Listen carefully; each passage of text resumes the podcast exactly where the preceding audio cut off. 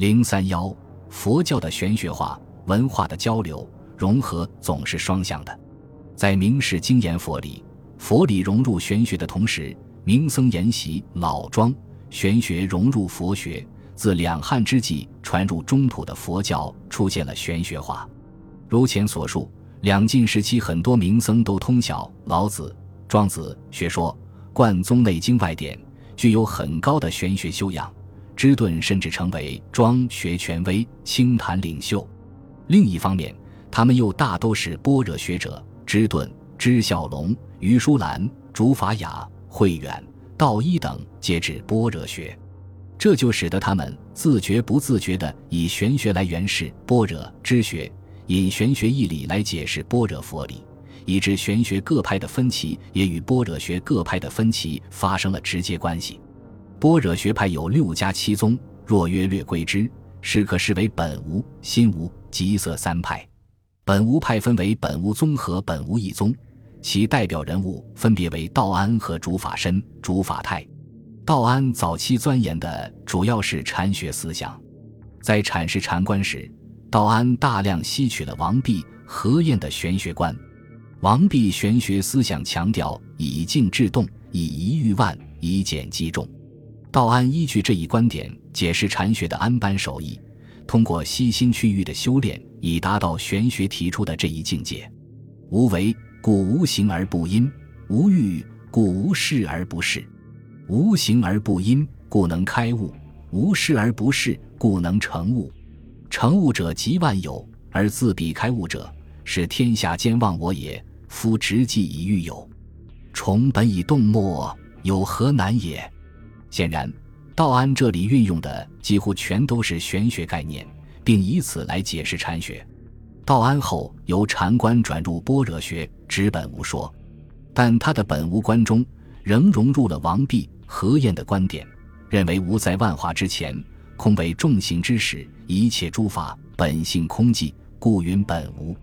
由此可见，道安的本无观是禅智与般若义理的交融，而玄学则成为其直探本无的重要途径。本无派的另一宗本无一宗的代表人物竺法身与竺法泰本都通于玄理，其以玄理是佛理，艺术自然。与本无派持不同意见的是心无派，其代表人物为知敏度、竺法运等。心无派认为万物未尝无，有形不可无，也就是万物并非由无而生，有是实有。所谓无心，只是指心不执着于万物，即无心于万物。心无派的这一观点，同样可以从玄学中找到根源。王弼、何晏贵无被道安所汲取。裴崇有则与心无派相一致。夫之无者，无以能生，故时生者自生也。自生而必梯有，则有一而生夸矣。生以有为几分，则虚无是有之所谓疑者也。反对无能生有，主张生有者未有的玄学重有论与心无派的主旨如此吻合，仍是心无派引重有论而是佛理。极色派分极色、实寒、幻化。元会四宗，其代表人物分别为知顿、与法开、道一、与道遂。极色派的论点主要是色之性不自色，色即是空。色相之起，或是因心而生，或是因缘而生。因此，色的成立要有条件：心不即色，则色即是空；心即于色，则色复一空。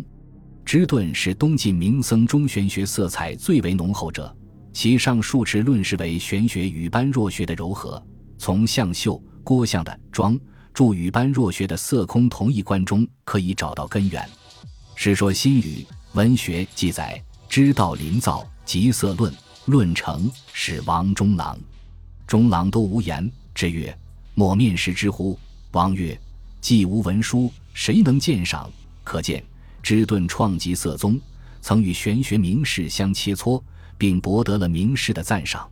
综上可见，般若诸派的理论中都融入了玄学义理，佛理玄言，只趣盎然；般若老庄，交相辉映。佛教的玄学化不仅表现为玄理融入了佛学和一批名僧经言老庄，而且连玄学的清谈形式也被佛教所吸收。如明僧康法畅握竹尾的形态甚佳。一日往访雨亮，雨亮问法畅何以手中竹尾常在？法畅以佛学义理比附老庄思想，答以廉者不求，贪者不语。僧人挥主达到为名士所赞赏的程度，可见其时的名僧已相当熟悉清谈了，甚至出现了名僧之间争当清谈领袖的激烈争夺。例如，支顿创极色派极色宗，语法开创极色派石寒宗，同属般若学。语法开为了在极色空义的辩难中胜过支顿，竟顿己深言小品，可谓呕心沥血。从这件事上也可看出。名僧之间也通过问难辩屈的玄学清谈形式来讨论佛理，决定个人的地位名望。僧人本为方外之人，但在当时，他们是老庄与般若同气，学问兼佛玄，结交名士，互相标榜，参与清谈，说玄息理。在这一过程中，佛法得以弘扬。随着佛教的不断中国化，乃至隋唐，玄便完全融入了佛之中。呈现在人们面前的是充满了玄学意蕴和旨趣的中国化了的佛教。